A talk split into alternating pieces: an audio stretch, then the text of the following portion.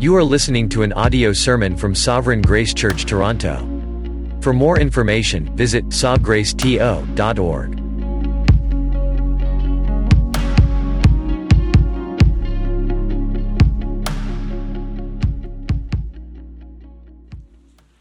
Well, please open your Bibles to 1 Timothy chapter 1. Today we're continuing our series through the letter um, that we know as 1 Timothy. Uh, this is the third sermon in this series, which is called Gospel Culture in God's Household. We're going to be looking at 1 Timothy chapter 1, verses 18 to 20 this afternoon. It was on April 17, 1521, that German reformer Martin Luther appeared before uh, the emperor of the Holy Roman Empire, uh, Charles V, along with various high ranking officials uh, refle- uh, representing the Catholic Church. For those history buffs out there, I'm talking about the diet of worms. Not the diet of worms, where people were eating worms, but a diet, a, which is a political assembly uh, in the German city called Worms. And it was there at the Diet of Worms where Martin Luther would deliver one of the most famous speeches recorded in Western history.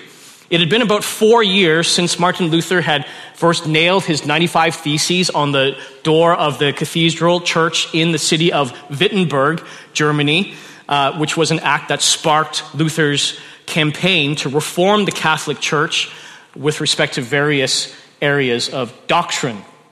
The question that was put before Luther at the Diet of Worms was whether he was willing to recant his writings. There was a, a stack of 25 of his books there, um, and those titles were read to him one by one, and he was asked to renounce them. If he did, he would be shown leniency by the emperor. If he did not, he would be condemned as a heretic and burned at the stake. Now, Luther needed time to think and pray about this.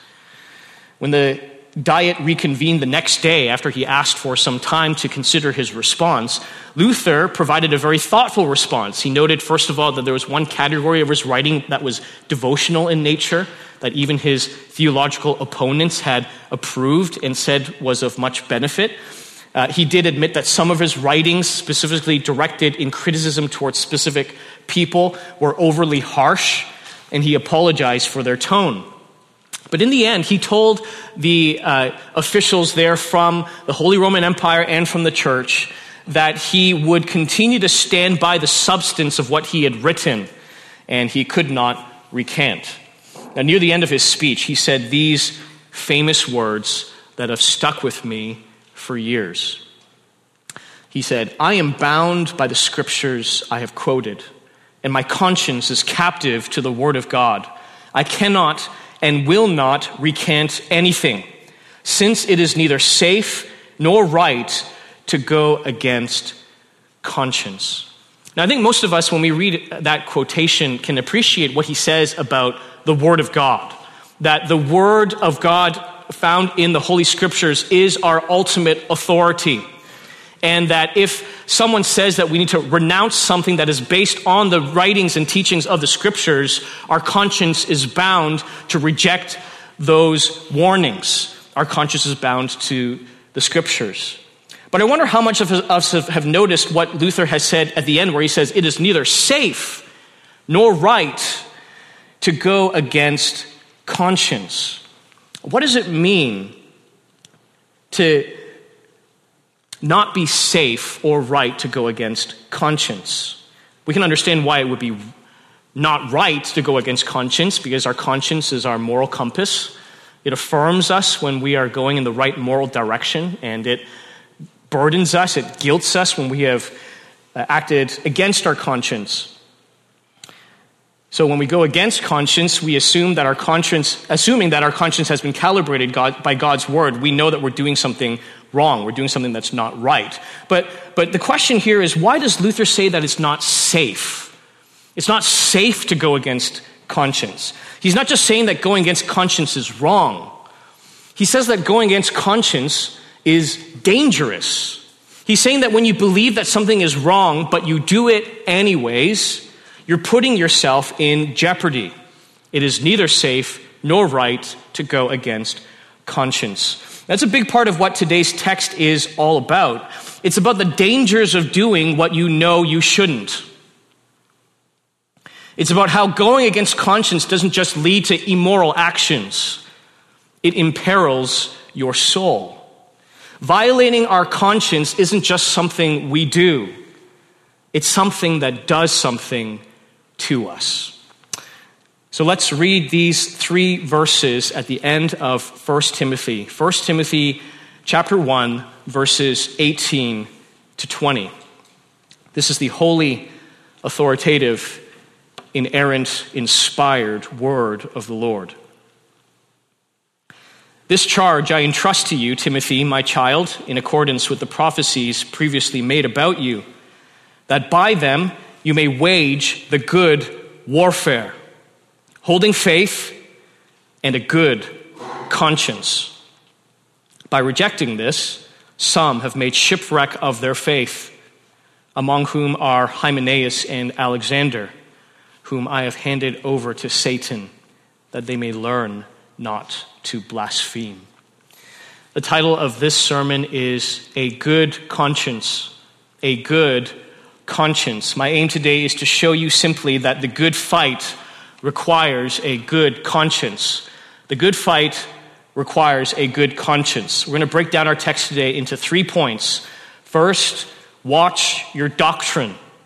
Second, watch your conscience. And third, watch your people. We must watch our doctrine, our conscience, and our people. First, watch your doctrine. Verse 18 begins with these words. They say, This charge I entrust to you. What's Paul talking about? Well, he's referring to a charge that he gave to Timothy, a charge meaning a, an authoritative instruction, a command, uh, which he gave to Timothy in verse 3, where he said, um, I, uh, as I urged you when I was going to Macedonia, remain at Ephesus so that you may charge certain persons not to teach any different doctrine. Paul was concerned about false teaching that was spreading in the church in Ephesus.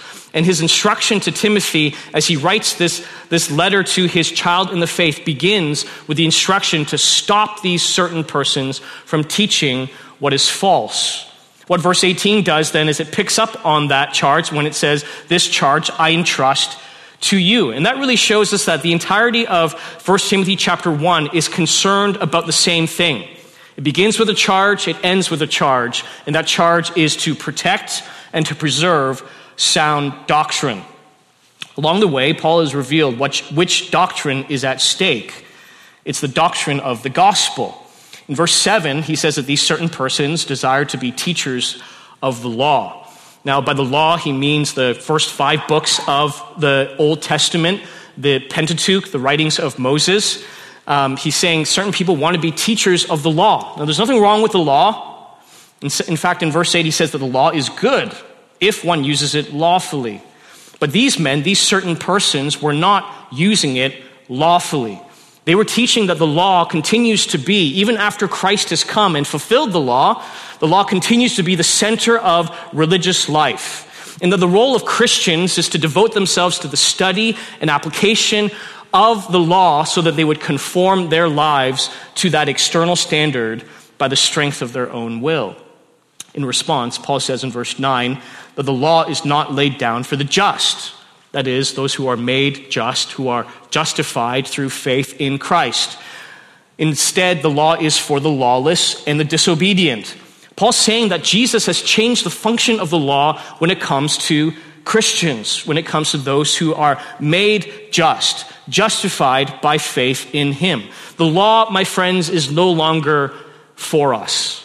We still receive much benefit from it, direction from it, but its primary purpose is to restrain and to reveal the sins of those who are not yet united to Christ by faith. Then in verse 11, Paul reveals what has taken the place of the law for the Christian it's the gospel. He says that the, the, the law is now to be read and interpreted in accordance with the gospel. The gospel has completely transformed the way in which we read and apply the law. and has replaced the law as the primary focus of our relationship with God.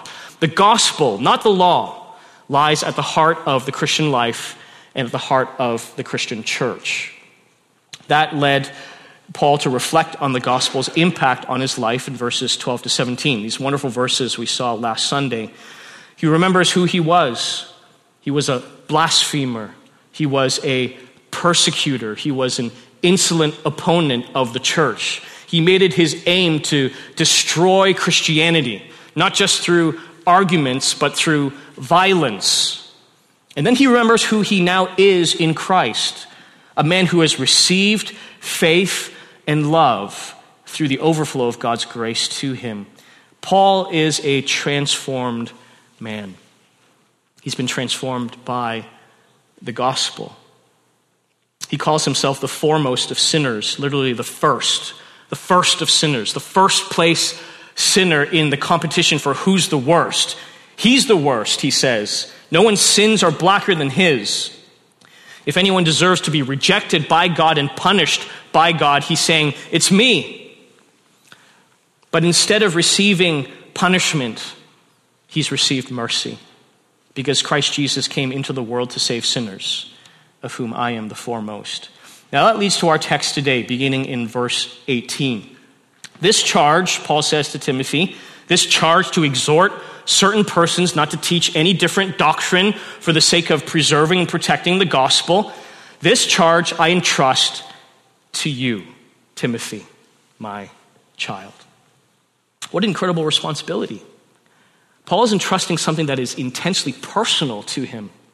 He's entrusting the very gospel that turned him from a man full of hatred and transformed into a man full of love, a man who was a blasphemer, who spoke against Christ, into a man who worshiped Christ by his words and by his life. And now Paul's saying that he entrusts the protection of the gospel to Timothy. He calls Timothy my child, just as he did in verse 2. He calls him my true child in the faith. That's partly because Paul was his spiritual father. But it's also because Timothy was a young man. He was a young man. We know that because in chapter 4, verse 12, Paul says, Let no one despise you for your youth. Timothy was a young man. And as any young man, he struggled with the sins of young men. One of those sins was fear the fear of man, the fear of the unknown, the fear of not having everything in his control. And we know that because of Paul's second letter to Timothy in chapter 1, verse 7, where he gently reminds him God gave us a spirit not of fear, but of power and love and self control. Timothy was an exceptionally gifted young man, but he struggled, just like so many of us, with fear and self doubt. We could call him timid Timothy. And yet, Paul's passing the baton the baton of guarding sound doctrine, the, the, the, baton of proclaiming and protecting the gospel to timid Timothy. And now that baton, through the centuries, has been passed down to local churches like ours. There are no more apostles like the apostle Paul. There are only churches with pastors and with members who are entrusted with the charge to protect and to proclaim the gospel. Now, Paul knew that this was no easy task, not for his young protege, Timothy, and not for churches like ours, which is why he calls this waging the good warfare in verse 18. Other translations call it fighting the good fight. You know, Paul isn't naive. He knows that this isn't just a struggle for sound doctrine, he knows that it's a war. And as a war, it needs to be fought like a war. Kevin DeYoung says this in his book on the Heidelberg Catechism. He says, The only thing more difficult than finding the truth is not losing it. Now, that's a powerful word. I want to print that on a poster and print it and put it up on my, in my house and in our church. The only thing more difficult than finding the truth is not losing it. We see this all over the place in local churches, which have either gone liberal or closed their doors.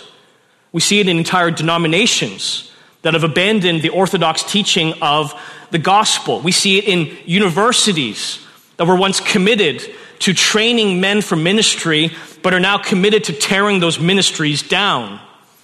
You know, I'm a, I'm a, I'm a McMaster alumnus. Went to McMaster University 2004 to 2008. You know what the motto of McMaster University is? It's taken from Colossians 1, verse 17. In Christ, all things hold together. We see this drift in entire countries that once burned with zeal for the gospel, but are now spiritual wastelands. We see it in the very churches that Paul himself planted. I mean, the majority of the New Testament was written because Paul had to address doctrinal drift, doctrinal error in the very churches that he planted. These early believers, these first churches, drank from the pure streams of apostolic teaching. But that didn't stop them from losing what they had found. The only thing more difficult than finding the truth is not losing it. My friends, there is a war raging around us, and there is a war raging inside us because we have three enemies against truth the world, the flesh, and the devil. Enemies without and enemies within and each is hell bent on corrupting and destroying truth. This is a war that has always existed. This isn't something new, it's not something unique to our generation or to Paul's generation. If you look at church history, the history of the church is a history of the struggle for truth. From the early councils about the Trinity and the, the nature of Christ, to the medieval discussions about God's sovereignty and the problem of evil, to the reformers' struggle for the doctrine of justification and the five solas, to the 20th century battle between the fundamentalists and the modernists over the doctrine of Scripture, to our present battle over the issues of marriage, gender, and sexuality. The church is in a war for truth. Always has been, always will be. As Philip Ryken puts it in his commentary, the people of God have never been able simply to rest in the faith. They have always had to fight for it. Now, Paul knew that this was a supernatural war that required supernatural resources, which is why Paul mentions in verse 18 these prophecies previously made about Timothy. Now, we may attempt all kinds of hermeneutical gymnastics to try to get around what this is saying. It's pretty clear that Paul is saying that prophecies have been made about Timothy, and that it is by them, by those prophecies, that he may wage the good warfare. It appears that several prophecies were made about Timothy, prophecies that not only confirmed his giftings for ministry, but strengthened his giftings for ministry. In chapter 4, verse 14, as an example, Paul writes, Do not neglect the gift you have and the gift in the context is the gift of teaching and preaching the scriptures, which was given you by prophecy when the council of elders laid their hands on you. Timothy was given a gift of preaching at his ordination. When the council of elders laid their hands on him and commissioned him to be a pastor of the church in Ephesus, he was given a gift of preaching. Now, Paul's saying that as Timothy fights the good fight for the sake of the gospel, he's to remember. He's to remember those prophetic words spoken over him. The words that he would serve the Lord as a guardian and herald of the gospel. Now, if Timothy needed prophetic words, how much more do we? How much more do we need the powerful, timely reminders of God's goodness and grace? That we receive through the gift of prophecy. Now, the gift of prophecy is not given to us so that we can feel good about ourselves, so we can boast about how much more charismatic we are than others, or we, so that we can have a supernatural experience. The gift of prophecy is given to strengthen our faith so that we can wage the good warfare well. Now, some people fear that prophecy will supplant the authority of Scripture, and that can certainly happen when the gift is abused. But what Scripture tells us is that the gift is not meant to supplant the authority of Scripture, it's meant to serve the authority of Scripture. It equips us and empowers us so that we will defend and proclaim sound doctrine with the strength that God supplies. Now, Paul says in 1 Corinthians 14 that we are to earnestly desire the gift of prophecy.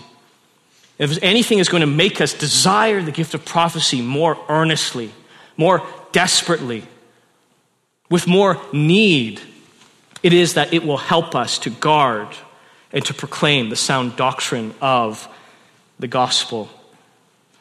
I often think, just on a personal note, of the prophetic words that I received before I was a pastor. I think about what our executive director, Mark Prater, spoke over me in January 2016. Before the opportunity to become the senior pastor of our church ever arose, before it was on my radar, before it was on the radar of our board and our church, he spoke words that imparted faith to me so that when the opportunity came, I had peace. Peace to leave my law practice, peace to leave that behind and to venture into the really vastly unknown and somewhat scary world of pastoring. My friends, the gift of prophecy is meant to serve the gospel. It's meant to hold up the pure doctrine of that's revealed in the scriptures. Let us earnestly desire the gift of prophecy. We must watch our doctrine. But what are we to watch for?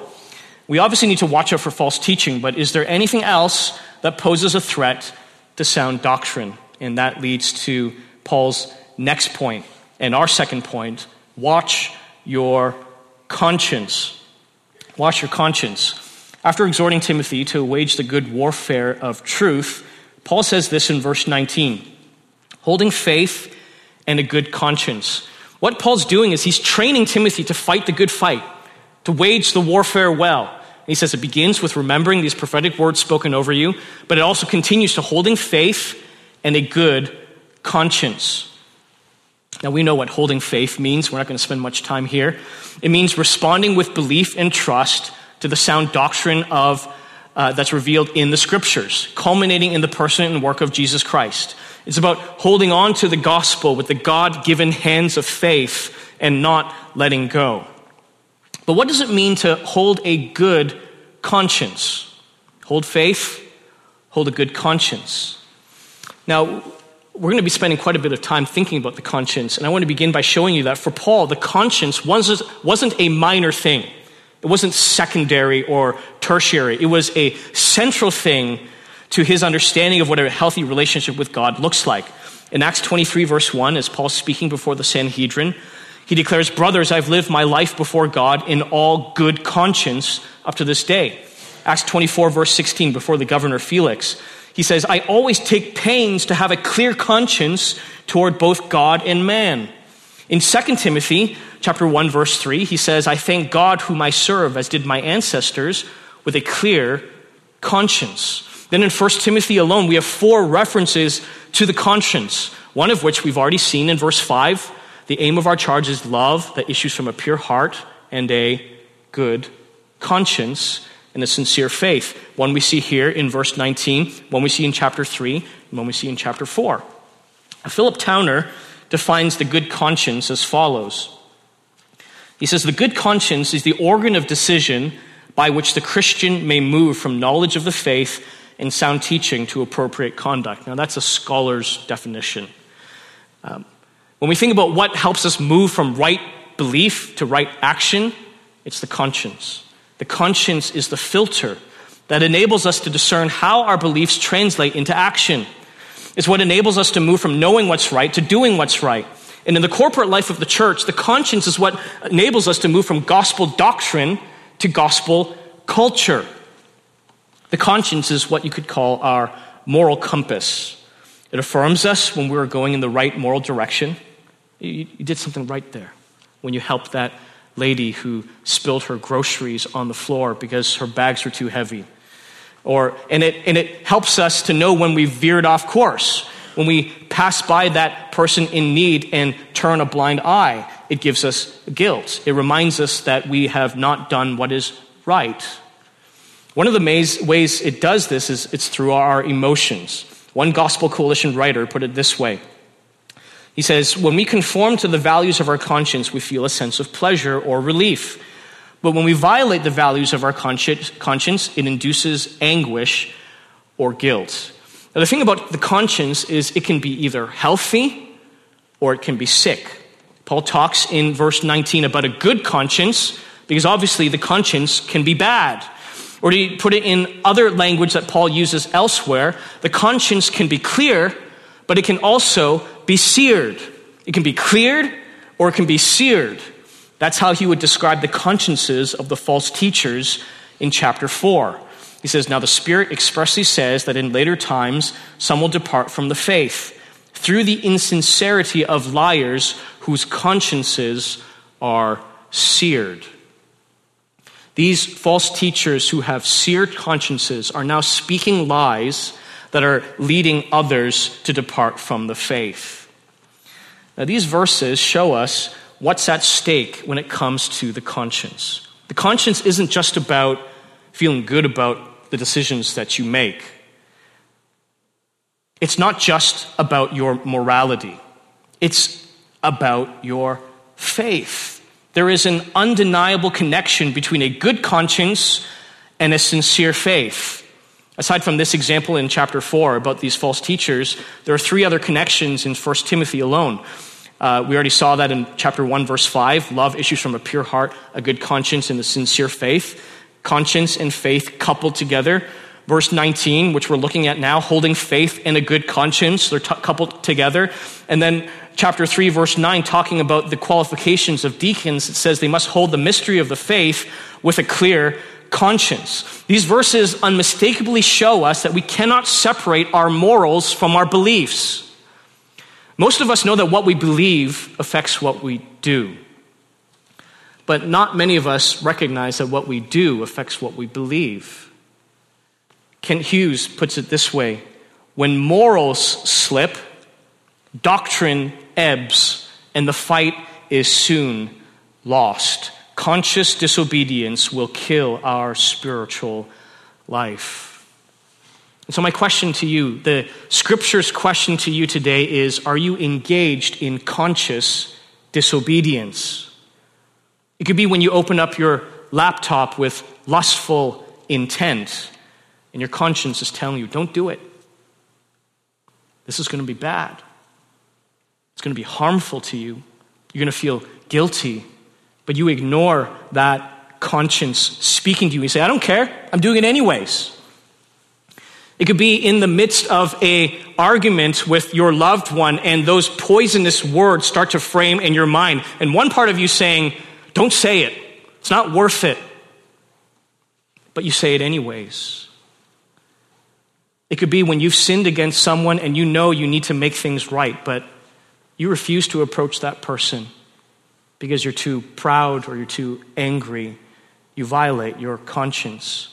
If that is you, then take care because violating your conscience isn't just something you do, it's something that does something to you. It's not right to go against conscience, nor is it safe, because over time your conscience will be so seared that you will no longer know what is right and what is wrong. I wonder have you ever asked the question how do people go from loving what is good to hating it? to hating what is evil, to loving it. It's the seared conscience. It's the seared conscience. The seared conscience is what leads people to look at the moral standards in the Bible and say, that's not right. That can't be what God really requires of us. The seared conscience is what leads people to happily do what's wrong, to celebrate what is immoral, the seared conscience is what leads people who once professed faith in Christ to walk away from it all and wonder how did I ever believe about sin and about a Savior? Friends, we must hold faith in a good conscience.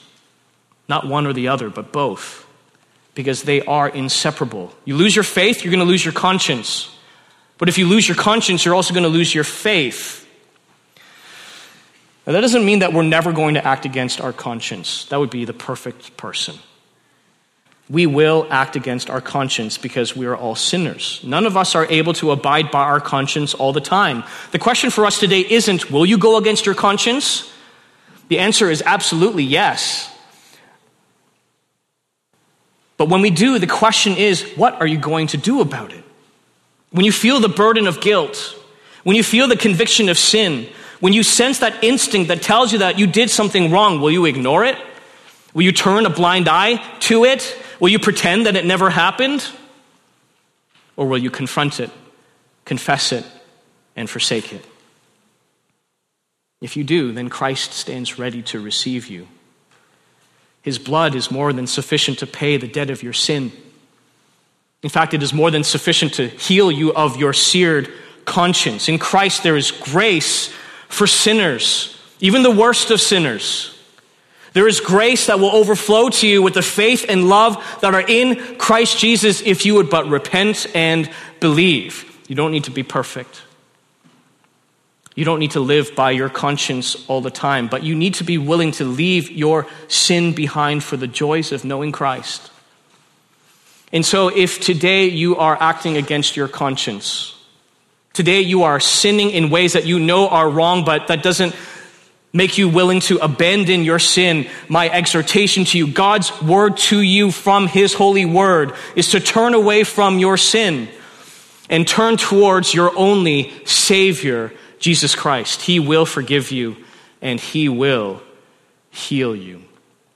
The remainder of our text is about what happens when people who are fighting the good fight fail to hold on to a good conscience.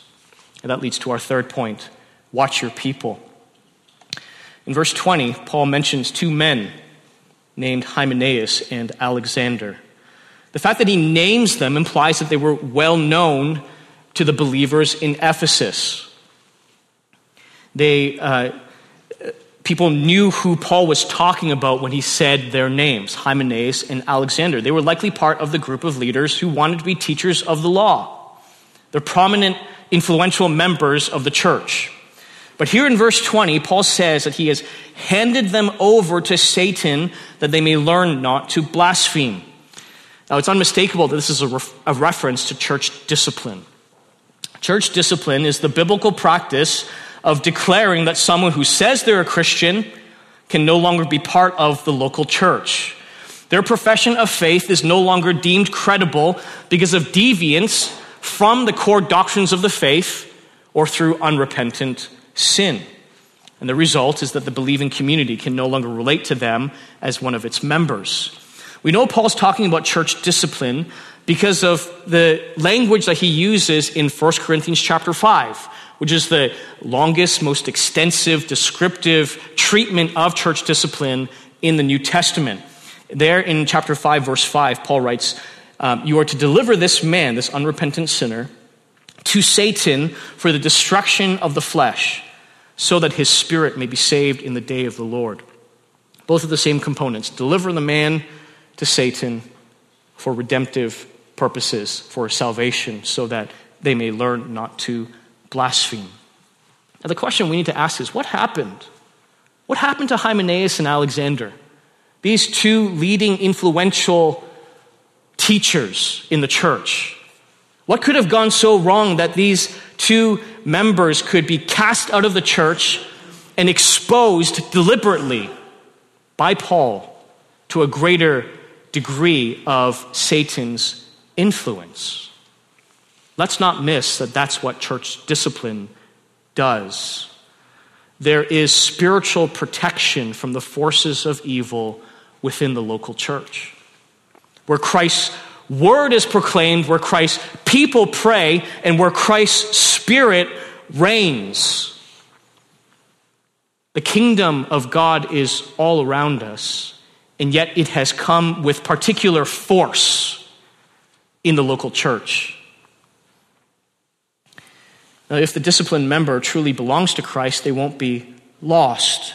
They won't be irrecoverably influenced by Satan. God will sovereignly work all things for their good, including church discipline. But doesn't change the fact that they will experience more darkness out there than in here. Now, you may ask, why would God require that? how does that make sense?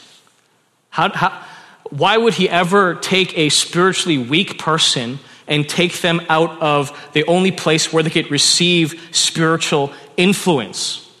Is it to punish? No. It's to rescue. It's to rescue. The purpose of discipline is redemptive, not punitive. It's not just about separation, it's about reconciliation, both to God and to God's people. Church discipline is the church's way of saying, friend, you are not right with God. And you don't see it, but you need to see it. And the only way that we can help you to see it is by showing you that you are not right with God's people. Philip Towner puts it in this memorable way For some, it takes being cast off into the sea to realize the advantages on board ship. Church discipline is an expression not of hatred, not of bitterness, not of anger, but of love. It's, it's, it's an expression of love by the church for the disciplined member. And it's done with the hope and prayer that the darkness would turn them back to the light. You know, if someone's living in the darkness of sin, we're not doing them any favors by letting them pretend that they're in the light. They need to know that they're lost and that their souls are in danger in the strongest possible terms. And if the disciplined member is truly born again, if they've truly been given the gift of new life through faith in Christ and the Spirit of Christ dwells within them, they won't stay in the darkness for long. As Pastor Tim likes to say, sheep don't like playing in the mud.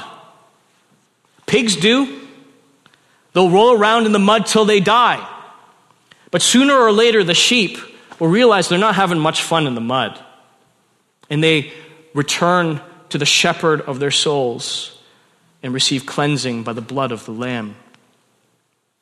So, what happened to dear Hymenaeus and Alexander that they should fall so far from grace?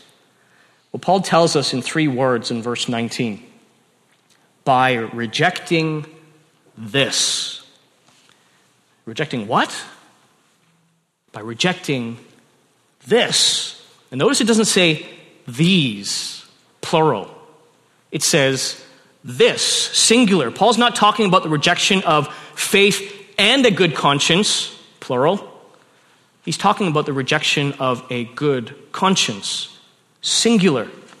In other words, the downfall of these two men didn't begin with doctrine, it began with the conscience. It eventually becomes doctrinal error. Paul will write about Hymenaeus in 2 Timothy and say that he swore from the truth. He's teaching everybody that the resur- resurrection has already happened. But that started with conscious disobedience. It started with sin, sinning against the conscience acting against conscience, ignoring the moral compass with reckless abandon, even though they knew what they were doing was wrong. And that is why, my friends, my dear church, we must watch out for one another. We can't afford to let moral decay fester and spread until those around us become a shell of the Christian life. That is what a seared conscience does. We need to speak up. We need to remember that wise and powerful proverb that faithful are the wounds of a friend, profuse are the kisses of an enemy. If you're a friend, you're going to be wounding those you love by your correction, by your rebuke, done lovingly. Love requires wounding, love requires reproof.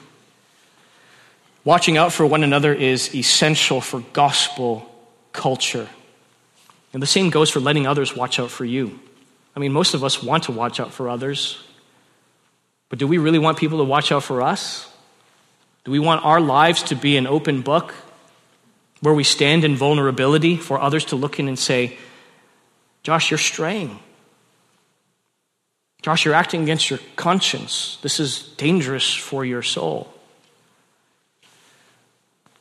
We need that because all of us are prone to wander. All of us struggle with sin. The risk of a seared conscience is a real one for every one of us, which is why we need one another. Now, these words from Hebrews 3 are so apt for our message today. The apostle says, Take care, brothers, lest there be in any of you an evil, unbelieving heart, leading you to fall away from the living God. How do you, how do you take care? Exhort one another every day, as long as it is called today, that none of you may be hardened by the deceitfulness of sin. My friends, we need one another. Not because God is powerless, because of some impotence in God's sovereign care for us, but because God has ordained it to be so. God has chosen in his providence for us to need one another to flourish in our faith, to rescue us from sin, and to deliver us from darkness. Friends, we need one another. This is what we call biblical fellowship, where we're not just meeting over mini sandwiches and juice but we are exhorting one another every day as long as it is called today. And this is essential for gospel culture.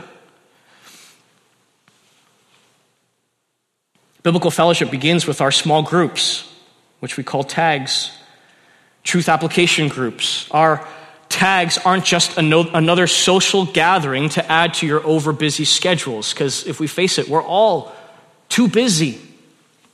We all have too many things going on during the week. We, the last thing we want to do is add something to an already overburdened schedule. But tags aren't just another social gathering, they are a means of grace to help you keep your conscience from being seared.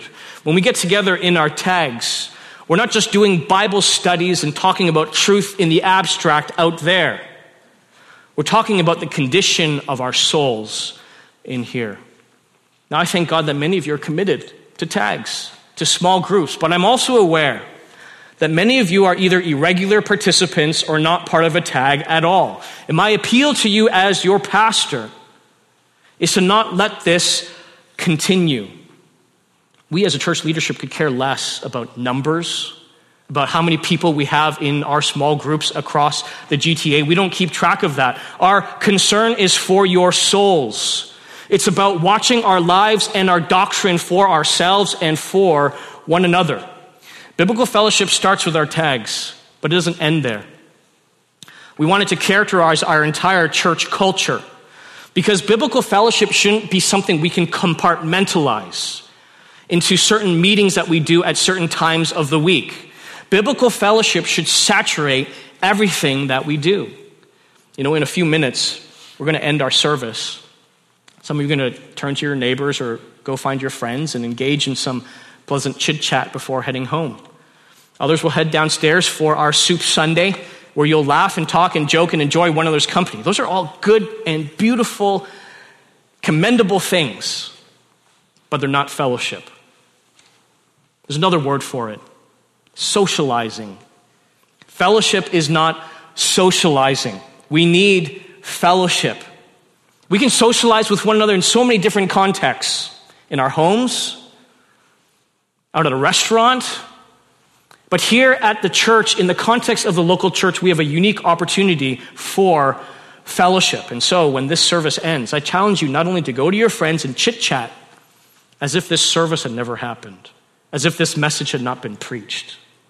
I encourage you to go and to exhort one another, to care for one another's souls, because the reality is there are people around you who are acting against their conscience, who are sinning without repentance.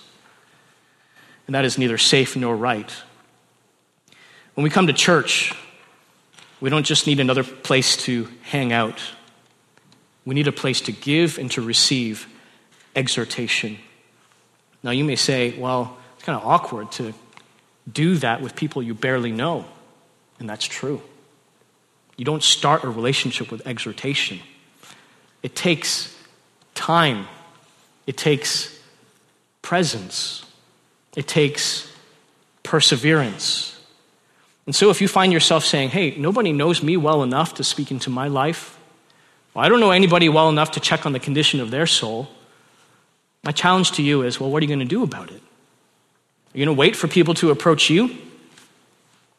Or are you going to move towards others to build the kinds of relationships where biblical fellowship is the norm rather than the exception. Today, as you ask yourself, have I been secretly sinning against my conscience? Have I been ignoring my guilt in conscious disobedience? Then seek help. Cry out to God in prayer, cry out to God's people in fellowship. You don't have to fight alone, it's not safe to fight alone. There are people in this church who are willing to help you. And if you don't know who to talk to, come talk to one of the pastors. We want to help you, not judge you.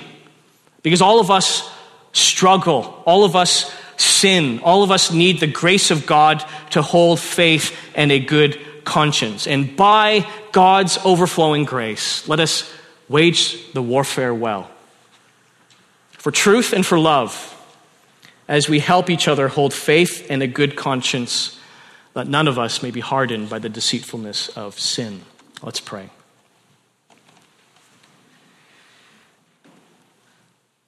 Father, in a sermon like this, a text like this, reminding us of the darkness and deceitfulness of sin, all of us need to cry out to you for mercy. Thank you for providing us with this church where we have an opportunity to, to seek and to receive help in our moments of need, in our moments of struggle, in our moments of temptation. I pray that we would take advantage of this for one another and that together we would love one another in such a way, with such a force and depth, that we would bear witness to a watching world. For it is by our love for one another that the world may know that we are the disciples of Christ. We pray in Jesus' name. Amen.